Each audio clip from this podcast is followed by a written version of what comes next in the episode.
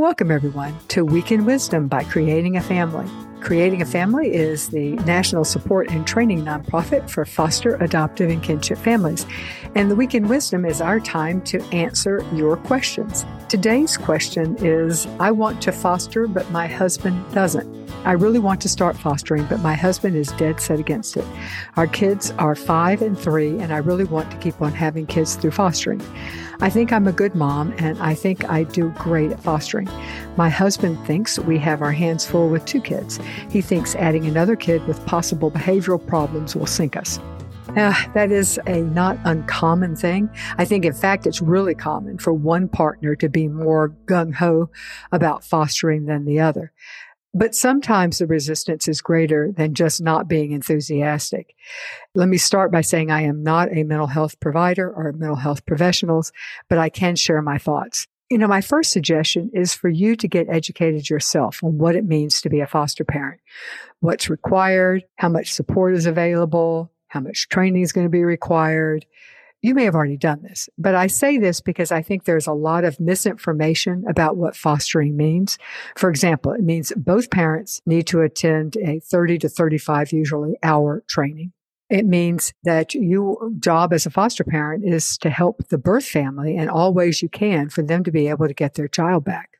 It means not being able to make the ultimate decision about what happens with this child, even if you've fallen in love with the child, even if they have lived with you for months or years. It often means driving this child to multiple weekly appointments and visitation meetings with parents and siblings. And it means saying goodbye after you've fallen in love and your children have fallen in love. And we should also point out that it also can mean feeling the rewards of knowing that you were a soft landing place for a child when they really needed it.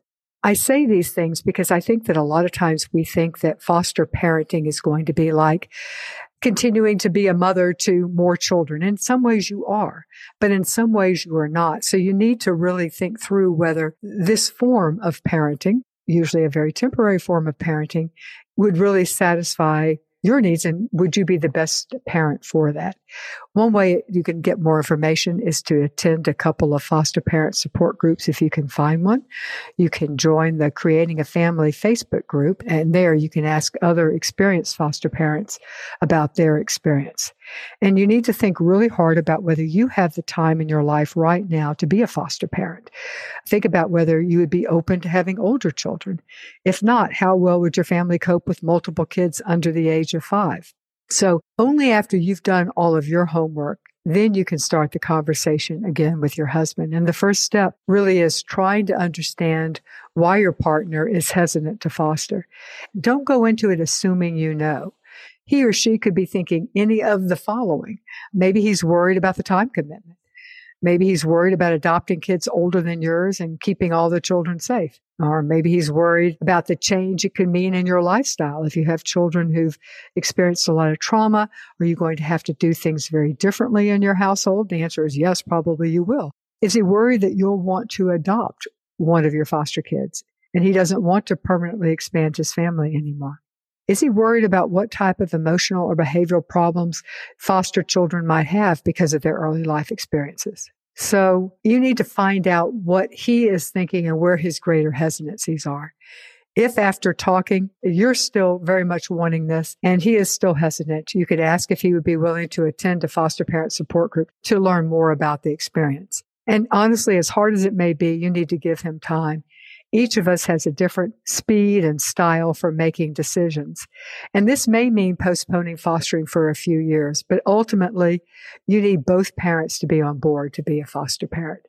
I hope this helps. It may not be what you want to hear, but I do hope it helps. So thank you.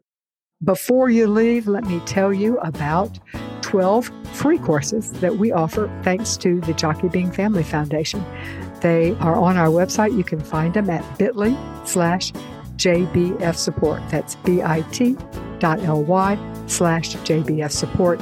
They can be used for foster parent continuing ed, or if you don't need continuing ed credit, you can still take them to learn more about being a better parent. So check it out. And thanks for listening to this week's Weekend Wisdom. If you liked it, please tell a friend to subscribe to the creatingafamily.org podcast.